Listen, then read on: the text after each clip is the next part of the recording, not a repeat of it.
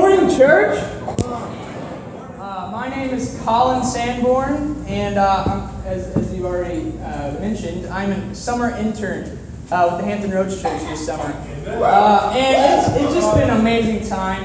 I come, I'm actually, I go to University of Kentucky. Yeah, and they call it the Harvard of the South. And uh, so it's, it's cool to be up here and just to be able to learn from all the, the great minds and, great hearts and just the, the awesome staff um, here at Hampton Roads Church. I mean, you guys are really blessed with just the awesome staff and, and, and people that really love God and pour themselves out for the, for the edification of the church.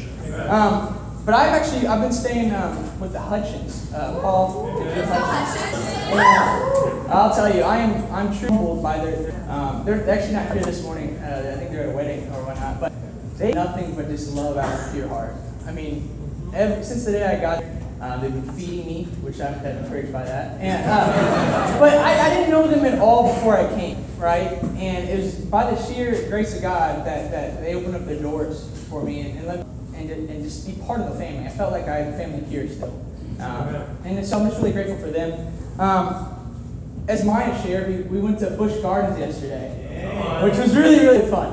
Um, but the thing is, we, we, we, we started at 9.30 in the morning, and we're there all day until 10 at night. And so we're kind of a little tired. I, I was a little nervous because I knew I was going to preach this morning uh, with my brother Chance. But I was screaming like a little girl the whole time on the roller coasters, and I was like, oh man, I'm not going to be able to speak at all tomorrow.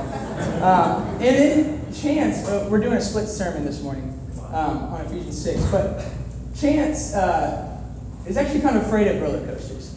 He's actually very afraid of roller coasters. And it was hilarious, but because of his courage, he rode one roller coaster yesterday.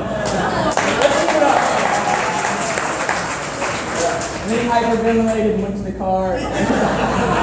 no, but I, am what I'm saying here is that I'm just super excited to be here. Um, I'm grateful to be here. We all are. It's our last Sunday, whether it's at Peninsula or the, the Tidewater or here at Coastal. Um, but we'll remember these days for the rest of our lives, I'm sure of that. Um, so we're going to continue on in Ephesians 6 this morning. Um, so you can go ahead and turn there. We're going to actually continue our study of the full armor of God. Or in the Greek, the, the panoplia. Uh, I know that you guys like your Greek, so I'm going to try to do this The panoplia. Um, and, and you got to love this passage, right? No matter how many times you've heard it, and we've all heard it many times, it is so powerful. I mean, it's so inspiring and poetic, and it's a masterpiece of description that Paul pins to close out this letter, as the Holy Spirit uses him to encourage the saints to persevere and to keep alert of the enemy that so desperately desires to creep in on us and destroy us. But he fails because we have victory in Christ. And on top of this victory we already have in Christ, He's also equipped us with this full armor of God. Um, and, I, and I know Ed mentioned it last week, but this, this phrase, full armor of God, um, Paul, when, when writing this, he likely had in, in his mind this idea of this Roman suit uh, of armor. Um, and this, th- people think this is because in, in, in Roman soldiery, it was the most powerful and the most gigantic and strong army that there was at the time. And Paul was likely very familiar with the Roman soldiers. I mean, you think about him, him dragging around as he preached the word, he got a pretty eye up close view of their armor.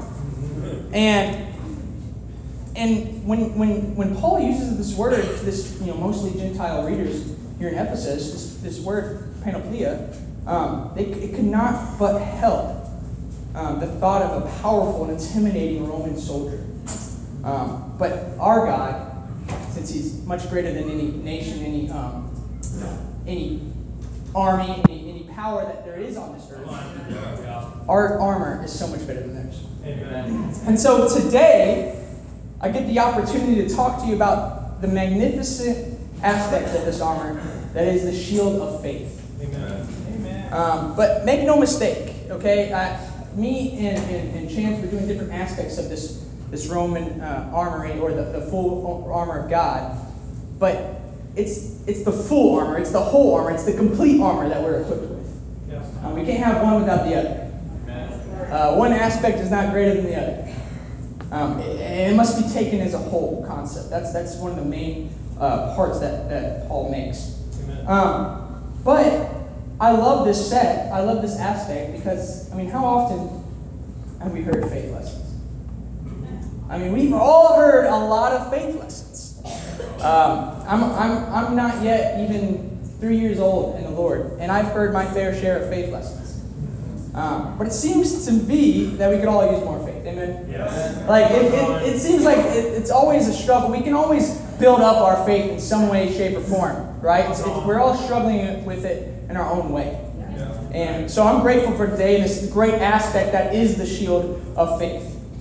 Um, but we've all heard this, this overly sim- simplistic, cliche phrase of, hey, just have more faith. All right, you've heard that before. Or if you're going through something and they're like, just trust God, bro. And you're like, okay, yeah. I know, I know that, I know that part, but what, what, do I, what does that mean? What do, I do, what do I do with that? Just have more faith. Right. Um, but the truth is, we do need to have more faith. Yeah. We need more faith. I was talking to a brother yesterday um, at the Busch Garden. We were talking about the faith of the first century church, um, the faith of the apostles, and what they would think about our faith today. And it was just convicting what we were, we were discussing about that. I mean, our faith, I, I'm, a, I'm a history major, and I love early church history. And our faith today, compared to theirs, it's, it's not the same. But it needs to be because we have the same God. Amen? Um, and so we're going to get a little deeper today and figure out like how do we have more faith or um, how can we just trust God when we hear that phrase. We're going to see what God says about it. So you can go over to uh, Ephesians 6 and we're going to be reading verses 10 through 17.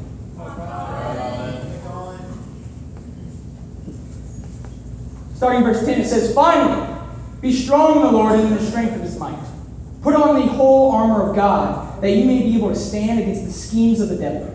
For we do not wrestle against flesh and blood, but against the rulers, against the authorities, against the cosmic powers over this present darkness, against the spiritual forces of evil in the heavenly places.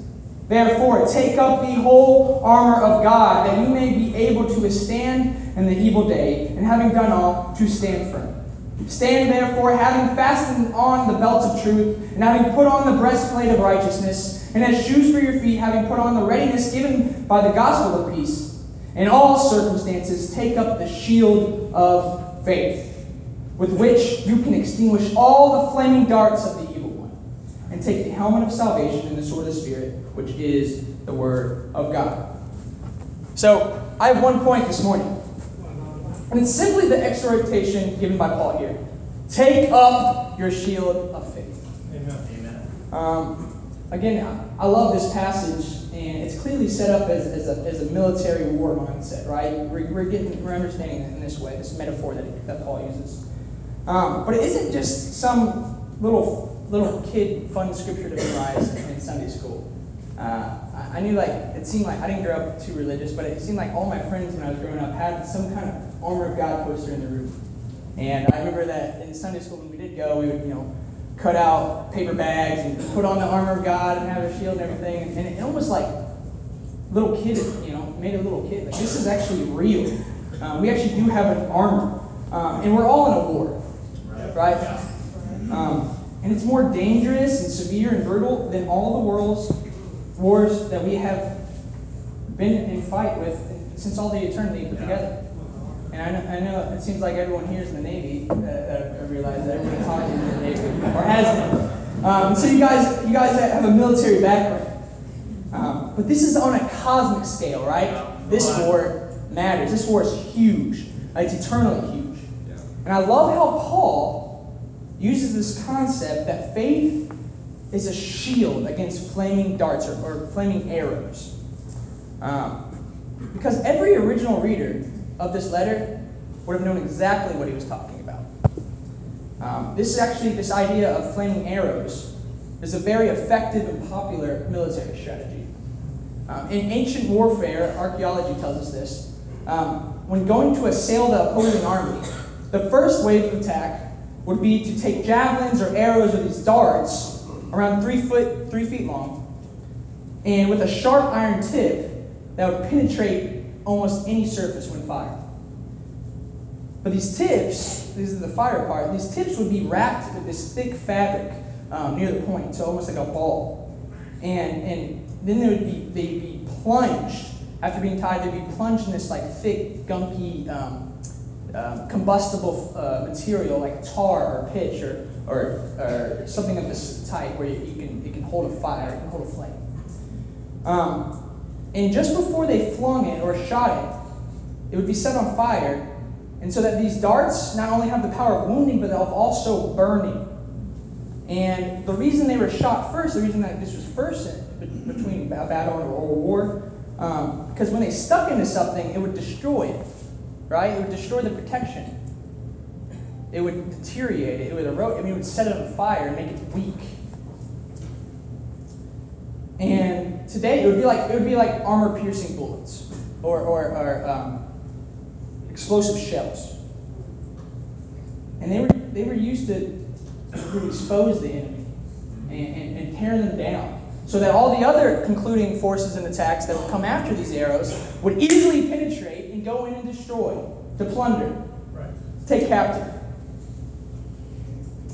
What Paul used here to describe the assaults of Satan against the believer was equivalent, equivalent to these very darts that were the most formidable offensive weapons that they had ever heard of.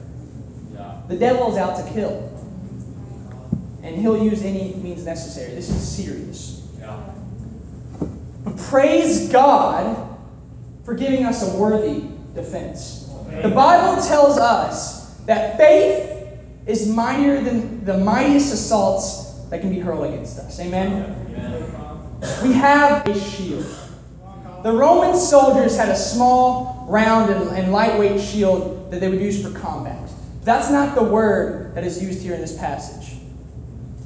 This, there's two, they had two shields, but this shield that is used is this um, four by, by four feet by two and a half feet, huge, oblong, heavy, strong um, um, shield that they would use um, for the case of these fire um, darts, these fire arrows that would come against them.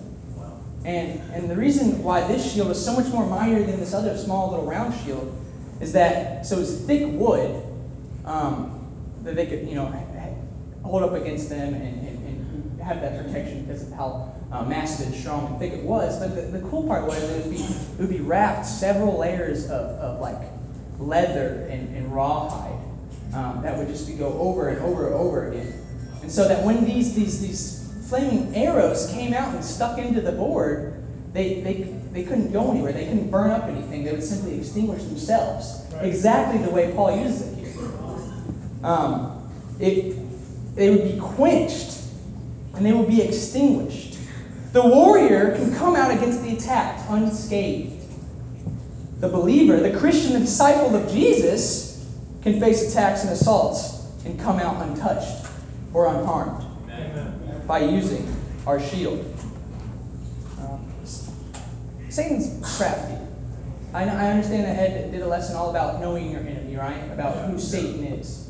And what an awesome lesson that was. Because Satan is crafty. He comes to steal, kill, and destroy. And he hates us. Um, he'll, he'll, he'll work out any, it doesn't matter how he'll do it, he'll do it, he'll try to figure out some way to get into us. Um, in this passage, it doesn't say that as we take up the whole armor of God, the attacks are going to stop. It doesn't say that as we have this shield that that it's going to lighten up against us. It's not going to lighten up, guys. Yeah. It's going to get hard. It is hard being a Christian. It is the hardest thing you can do with your life. But God is mightier. Amen. God is bigger. And we are able to stand our ground against the coming arrows. The arrows are coming and they will continue to come. A question. What are the arrows coming at you in life right now? Satan shoots the different flaming arrows in our life. And we all have our own arrows, right? The arrows of doubt, and this one's a huge one. I know for for me, um, coming off a college campus, it seems like Satan's done a great job of convincing young people that there is no God anymore. Um, that it's actually you're you're more um, ignorant if you can believe in a God. If you can believe in that 2,000 year old book, then I don't know if you should even be in class with us. And it makes you start to wonder, like, uh, how am I the only one that believes in this? You share your faith, it seems like everyone's atheist. And that, that, that did kind of to shake my way when I first became a Christian I started sharing my faith. Um, but with faith, and if it is true and genuine, it invites you to look into it. It invites you to dig deep. See if there are any holes. And the Word of God is true. And it only strengthens us. Because faith, being real and genuine, only gets built up. It doesn't get torn down. There's, there's arrows of, of lust, of sensuality, of sexual desire. I mean, you can you can go down the, the interstate and look at a billboard. You can be flipping to, through the TV shows and seeing image after image after image. The arrows are real, and they come in our way. Um, I know there's not a whole lot of teens here, but the arrows of, of, of pressure in high school when it comes to sex. I mean, I became a Christian right after high school because I don't think I had the character. I think God knew that, that I didn't have the character to be a disciple in high school. Um, and so teens always inspire the mess out of me because when you guys are in, locked, in, locked in a building for seven hours a day, when the world is at its most high pressure of do it, do it, conform, conform, you guys are getting all these types of arrows. That, that you're suddenly weird if you decide not to have sex before you're married. That you're weird if you don't go to the party. The arrows are coming. Stand guard. What about this arrow of bitterness? That can come in, right? That's pretty penetrating. Um, we can have bitterness um, towards other people. We can have bitterness towards God.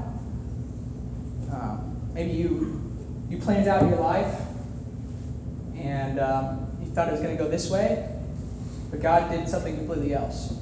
And actually, maybe some of us are still disappointed at God here in this room. Um, maybe some of us are, are questioning whether, what is He doing? What, does He hear our prayers or not? Is it, is it worth praying? I prayed a lot, but none of it seems to be happening or, or going the way I want it to go down. And, and this bitterness can build up in our hearts. All right. Things didn't work out like you, like you wanted them to. Arrows of complacency. I'm so encouraged when I meet um, seasoned disciples. I won't say old. Um, seasoned disciples. I said old. Okay. Um, no, because it's, it's inspiring to see the faith that you guys have. I mean, it's, re- it's ridiculously amazing to see what you guys have been through. To see this, to hear the stories of, you know, of, of all the, the crazy things that you've seen go on and the miracles. Um, but if, if I'm only not even three years old yet and I'm feeling tempted to just get in the routine when I read my Bible, I can't imagine it for some of us older disciples. That, you know, you get up, you pour your coffee, and you read your Bible and pray, and then you go on with your day. And it's just a routine. It's a routine, it's a habit. And, and before you know it, you're just doing it to do it. Yeah. That is an arrow as well. Yeah. The sense of complacency. You get in a comfort zone, you don't want to get out, like Edison was talking about. And then we have the arrows of just straight up lies. Right? The, the, the, the, lies that God doesn't love me. God doesn't love me, He loves everyone else here, but God doesn't love me. He doesn't care. He doesn't seem to have my best in mind.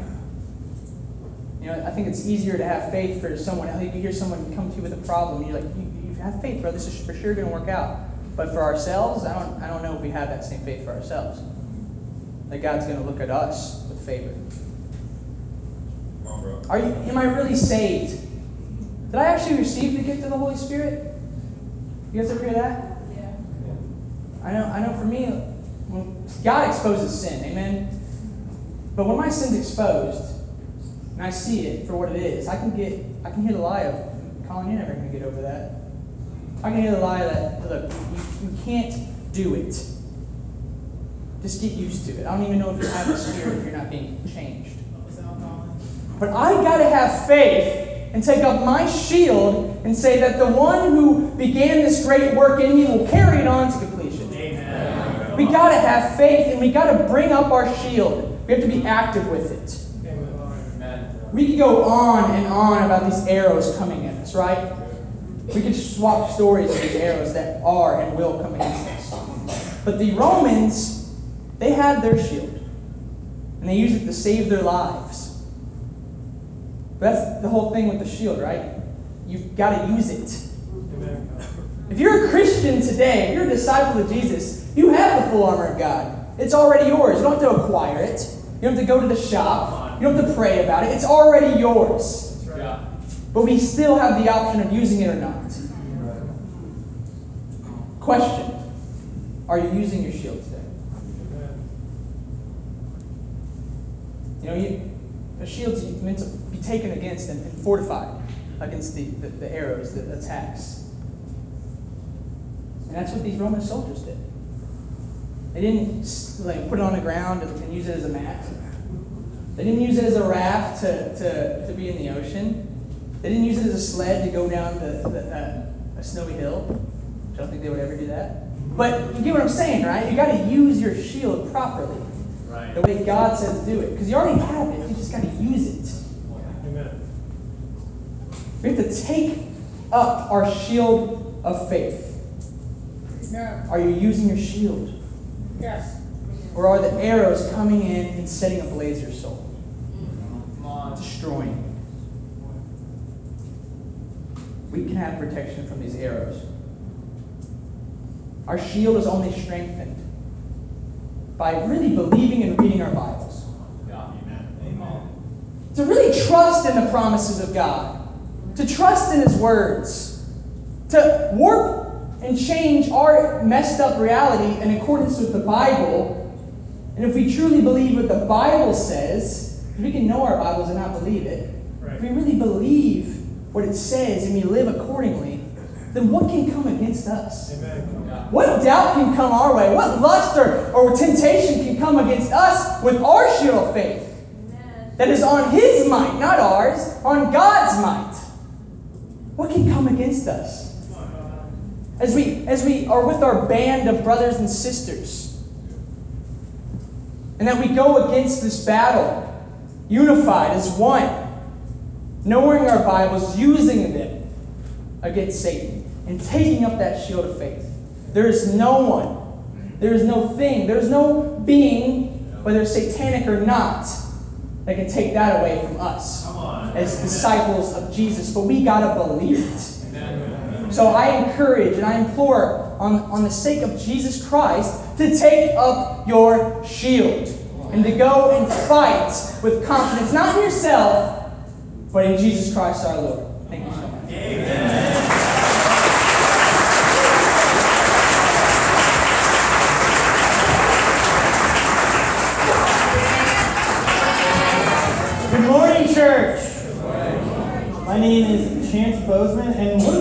it is to just be able to just survey the elements of the armor of God. Like, just reading through this passage, just like some of the things that are in it, just like the helmet of salvation, the sword of the Spirit. Like, whose closet are we in? Like, Wonder Woman? Like, it's just like crazy, but these things are ours through God. And it's just like amazing to go through each of these elements and really just to examine what they bring to us. Um, so last week, Ed Anton did a really amazing survey going through all the elements, and um, he even like brought forth the Greek word, the whole armor of God. In the Greek, that's the panoplia. I was practicing that in the car on the way over here, making sure I could say it right. But um, it really just gives us this idea that we are equipped in totality with all of these pieces. Yeah. None of them are lacking. It's not as if, well, I worked up, I woke up today with my helmet of salvation. That should be good enough for me to get through the day. I'm a disciple today. Or uh, I forgot my shield, but at least I have my sword, right? No, we need all of these elements in unison to be effective disciples of Christ. However, I believe there is great wisdom in looking at what each element adds to our faith. So um, I would like to read the passage once more, starting in verse 12. For we do not wrestle against flesh and blood, but against the rulers, against the authorities, against the cosmic powers over the present darkness, against the spiritual forces of evil in the heavenly places. Therefore, take up the whole armor of God, so that you will be able to withstand in the evil day, having done all to stand firm. Stand therefore, having fastened on the belt of truth, having put on the breastplate of righteousness, and as shoes for your feet, having put on the readiness given by the gospel of peace. Shoes of peace. This element kind of snuck by me on my first read through. It didn't really pop out. Like, you know, you have this valiant, like, shield of faith, you have a sword of the Spirit, but shoes of peace. Come on, bro. What does that even look like? It looks like New Balances? Are they Docksiders? Or maybe even heels? But um, it, it could be heels. You have no idea. Like, it's really like, what, what image do we have when we think of our feet being fitted with the gospel? And I don't know about you, but you know, my heart goes out to sisters who are like wear heels. Those things are not functional. I, I was watching um, Jurassic World the other day, and the actress in there is running away from raptors in heels through the mud and everything. But in this war, we have something way more functional than that. We have the shoes of peace. And so the question that's to be asked is what makes an effective shoe and what does the gospel equip us with? So um, the other day we had a campus team devotional. And um, we went to a local park and we were going to play soccer. So I was really excited to play soccer. It's one of the sports that I play well. Um, and I was even more excited to be playing against teens who were half my body weight, you know, stuff like that. I get to show off my skills, feel athletic, you know, impress people. Um, but this particular day, the grass was really tall, really damp, and um, so really thick. So I was in the middle of a maneuver. I had had it calculated, like I was shifting my weight, I was pivoting, and then on my way to the ground, I had a couple thoughts. I had a couple thoughts. So, spoiler, I was mid fall and I was thinking, I was like, I should have brought some better shoes. I should have brought some better shoes so I could show them what I could do. Now, the Roman army were actually the first innovators of the first military boot. The first military boot, it looked a lot similar to a sandal. However, the, fold, the soles were very, very thick.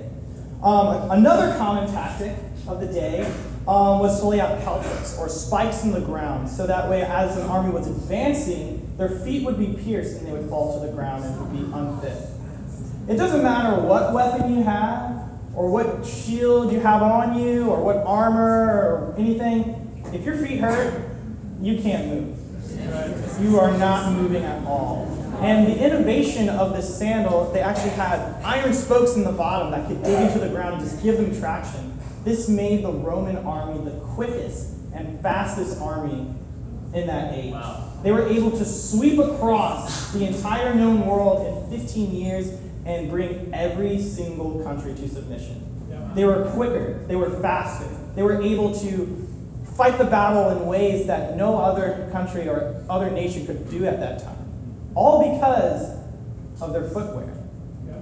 So, how does the gospel of peace equip us? Um, I guess you could say, no shoes, no service. Come on, bro. The gospel message propels us forward step by step. It is what advances the kingdom of God. The gospel of peace turns a defensive operation into an offensive war. And we are his ambassadors in this war. And we are bringing the message of peace to the world. The quickest way to lose a battle is to not know where it's being fought. And the battle we fight is in the spiritual realm. It's not here on earth. Yeah. So two elements that I believe that is a component of any good shoe is at first stability. And the peace offered in Christ is our stability. But before there's peace, there is war. And for there to be a war, there has to be an opposition. Before Christ, we stood as enemies before God. We were objects deserving of his wrath. Consider that. You are objects deserving of his wrath. God in his very nature is holy.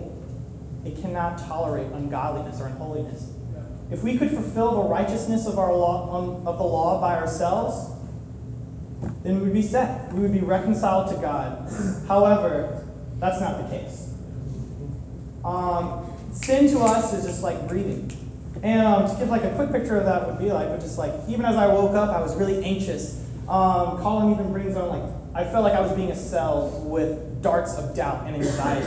My faith was not in God. My faith was in my ability. I was like, I need to be diligent. I need to write quicker. I need to highlight this. I need to be advancing myself forward with my own ability. I had no security in God. And rightfully so, I was anxious.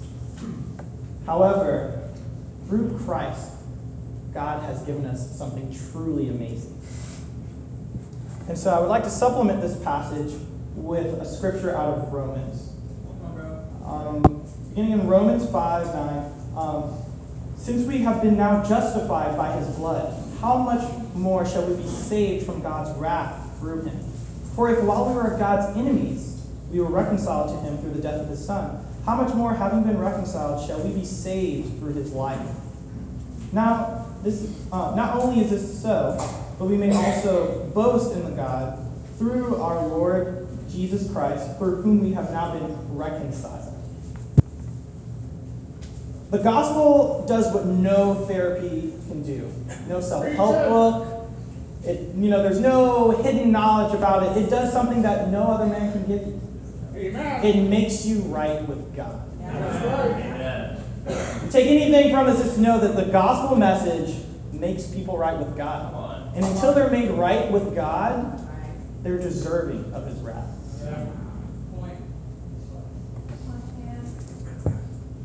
And it deals with that which was offending this holy God.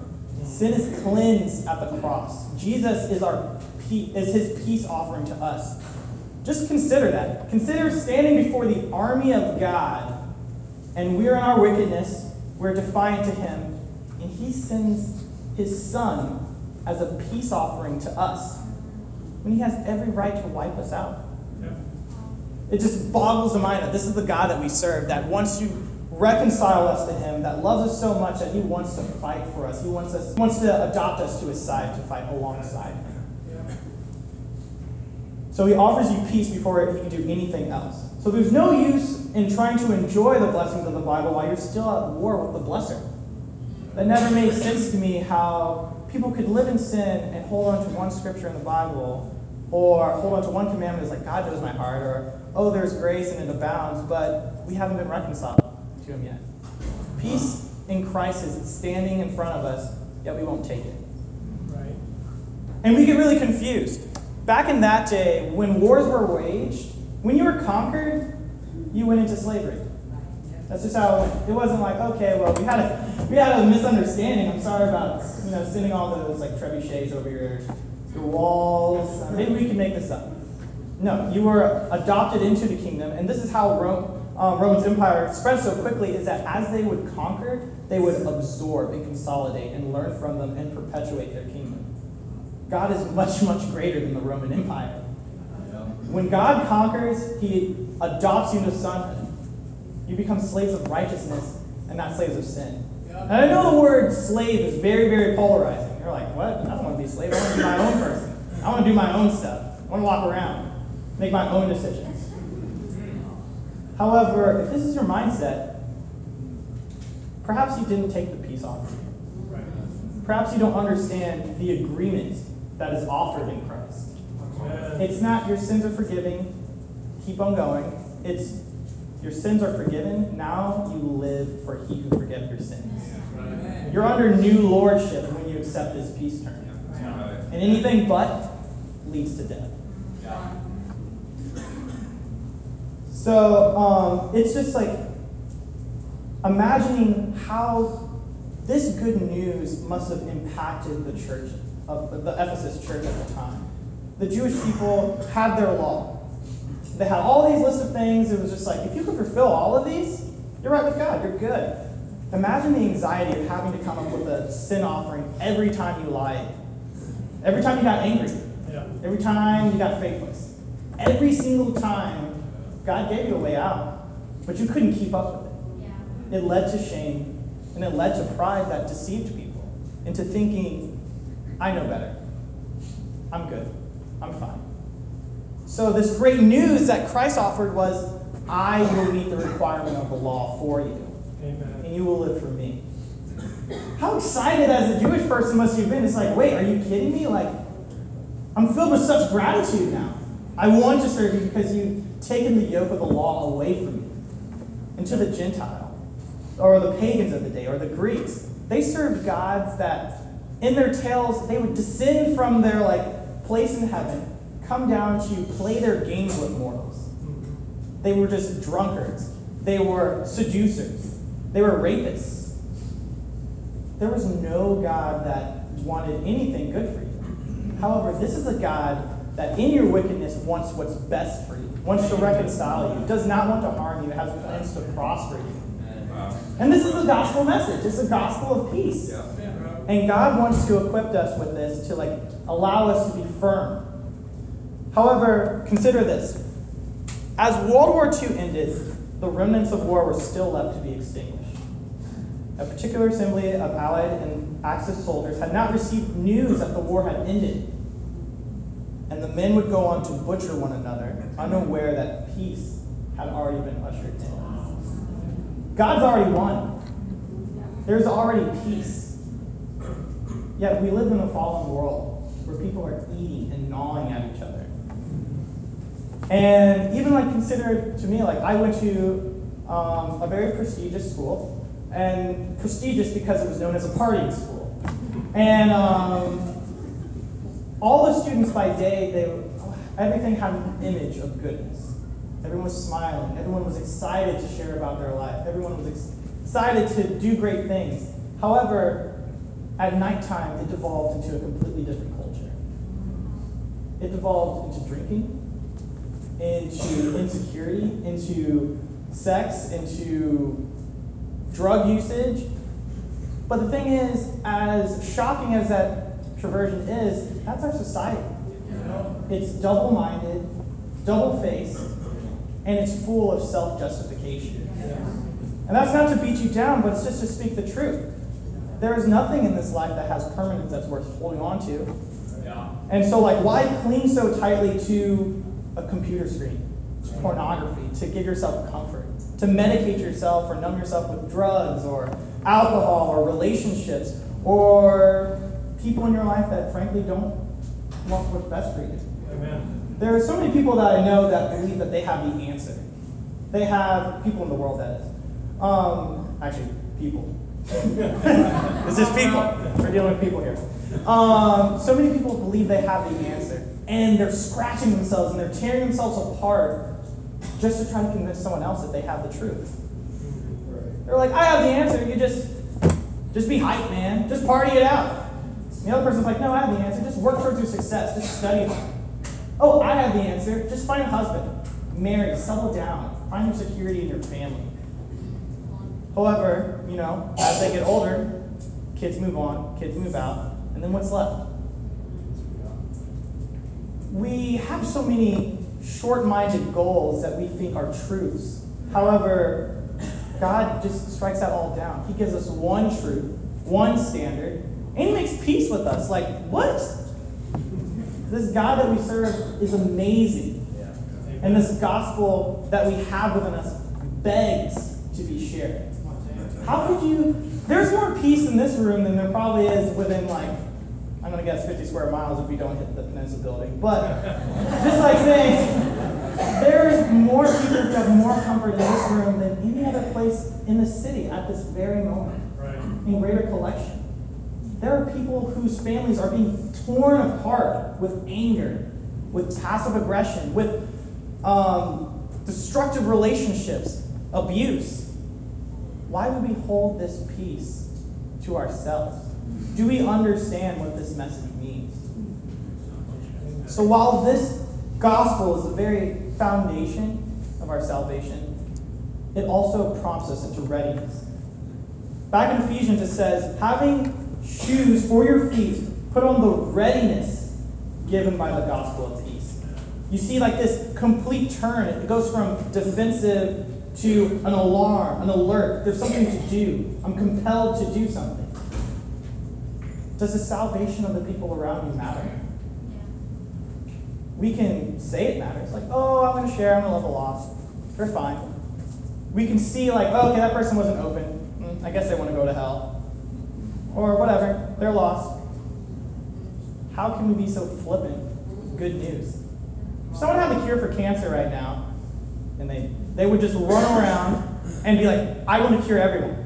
Here, I finally have the antidote. You don't have to see your friends and family waste away to a terrible disease when I have a cure. We have the cure. And do you believe that? Or are you struggling to make the gospel true for your own life still? Sometimes I think the peace that we settle on is complacency. That it's a calmness, that it's like everyone is happy, you know. I feel like even some relationships is just like, you know what? I'm not gonna like confront this person because I just want peace. Or I'm not gonna correct her because she'll catch an attitude. Or I'm not gonna you know, I'm not going to discipline my son because I read in some book that if you discipline them too much, they're going to grow up and have ADD, which everyone seems to have nowadays. But, you know, we make excuses to not impact the people around in our life. Like, what is that? This is good news to be shared. There is peace on the table waiting to get, be accepted. Why would we withhold this from the people around us? Unless we didn't understand the gospel ourselves. This world is a world that lives in apathy, which is the furthest thing from love there can be. Yeah. Love actually passes through hate because in order to hate something, you still have to be invested. In order to hate something, you have to be invested. But to be truly apathetic is I don't care. Not today. I'm tired. I'm not ready yet. I'm not equipped yet. But that's just false humility. Are you kidding me? We have this whole armor set in our closet just begging to be used. We have these cool shoes of peace. We have all of these things that God has like supplied us. And you know, God's amazing. None of us need to enter into this equation. It's all God. Why would I use my words in an argument when I have the word of God instead? He transcends everything. So it's like not even me. It's like he does this all for me. So how um, a passage I used to wrestle with was just thinking of um, when Jesus promises rest, saying his burden is light. And I was like, Jesus, your burden is not light. You're telling me to do some crazy stuff like reconcile with people and not be angry. And like, I don't know how I can do through all this. But the thing is, it's just, it's light because none of my thoughts come into play. It's all God's word. Amen. And this is good news because trust me, I have a lot of thoughts that need to be silenced. I have a lot. I'm a very anxious brother. I'm, I struggle with doubt myself. But the thing is, you know, faith comes from hearing the word. And I just like appreciate what like Colin shared about having this faith that shields us from this assault that we are being struck with, just the dark. But it is this gospel that advances the full armor of God and gives us a purpose. And every component is ordained by God to aid us in the spiritual war. And the stability of the gospel message serves as an even footing for disciples. Disciples knowing what this word is, studying it out, repenting for the forgiveness of your sins, being baptized into Christ, receiving the Holy Spirit. Amen. I encourage you to, to examine your faith, to examine the lives of people around you, people who are Yes. living hazardous lives, people who are torn apart. Though you may not see it, smiles are deceptive. People are being torn apart by anxiety, by Satan, by you know expectations that will never be met without Christ, and we have that which brings peace. This has given me a lot of peace, just because um, a year ago I was actually I was actually one of the people that Colin was speaking of, about. Uh, wow, you believe in God? Are you kidding me? In this 21st you know century age with all this technology and all these good schools of thought, how could someone believe in God? But that just reflected my own lack of understanding of the gospel message. Right. I was like, wait, there's good news here. I, I was like, I thought Jesus was just like a guy that ate bread and wine all the time. I actually think that was something I said out of study. But it's just to, it's to show that people are so defiant because they lack an understanding. What does it look like? And in this age where so many people are full with ideas, you know, stop letting these people in our country, break away from this, do this, like Black Lives Matter or, you know, gay rights. Like there's so many causes to champion. And we can't just sit on words. We have to be propelled to action. Amen. We have to be ambassadors of peace. We have to run to the war. Come on, bro. So the gospel message means peace for those who have accepted it. And this gospel mobilizes the church to charge forth and bring the peace of our Redeemer to this fallen world. I would like to leave you with a single story about one of the greatest conquerors of all time and a foolish king. So, a king is met with a delegation. The delegation says, Hello, um, I'm representing my master, and um, we're going to take over your kingdom now, and here are the terms. The king, upset and enraged that someone could come into his court, so defiantly killed the messenger. A second messenger came with more people. The messenger was like taken aback by the aggression of the king. So he said, I notice that you're very upset, and um, perhaps you don't know who I serve. My master is very powerful, he is very ambitious, and he wants you to join his kingdom.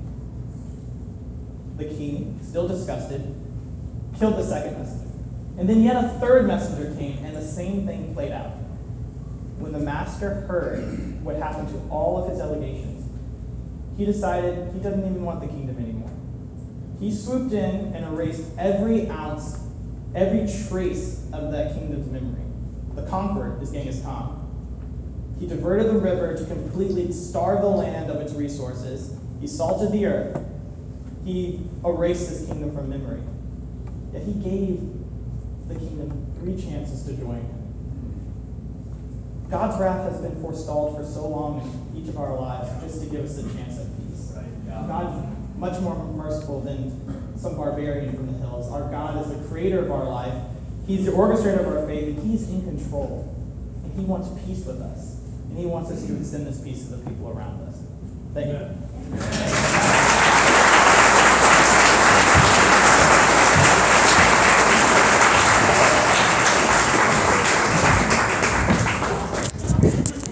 Wow.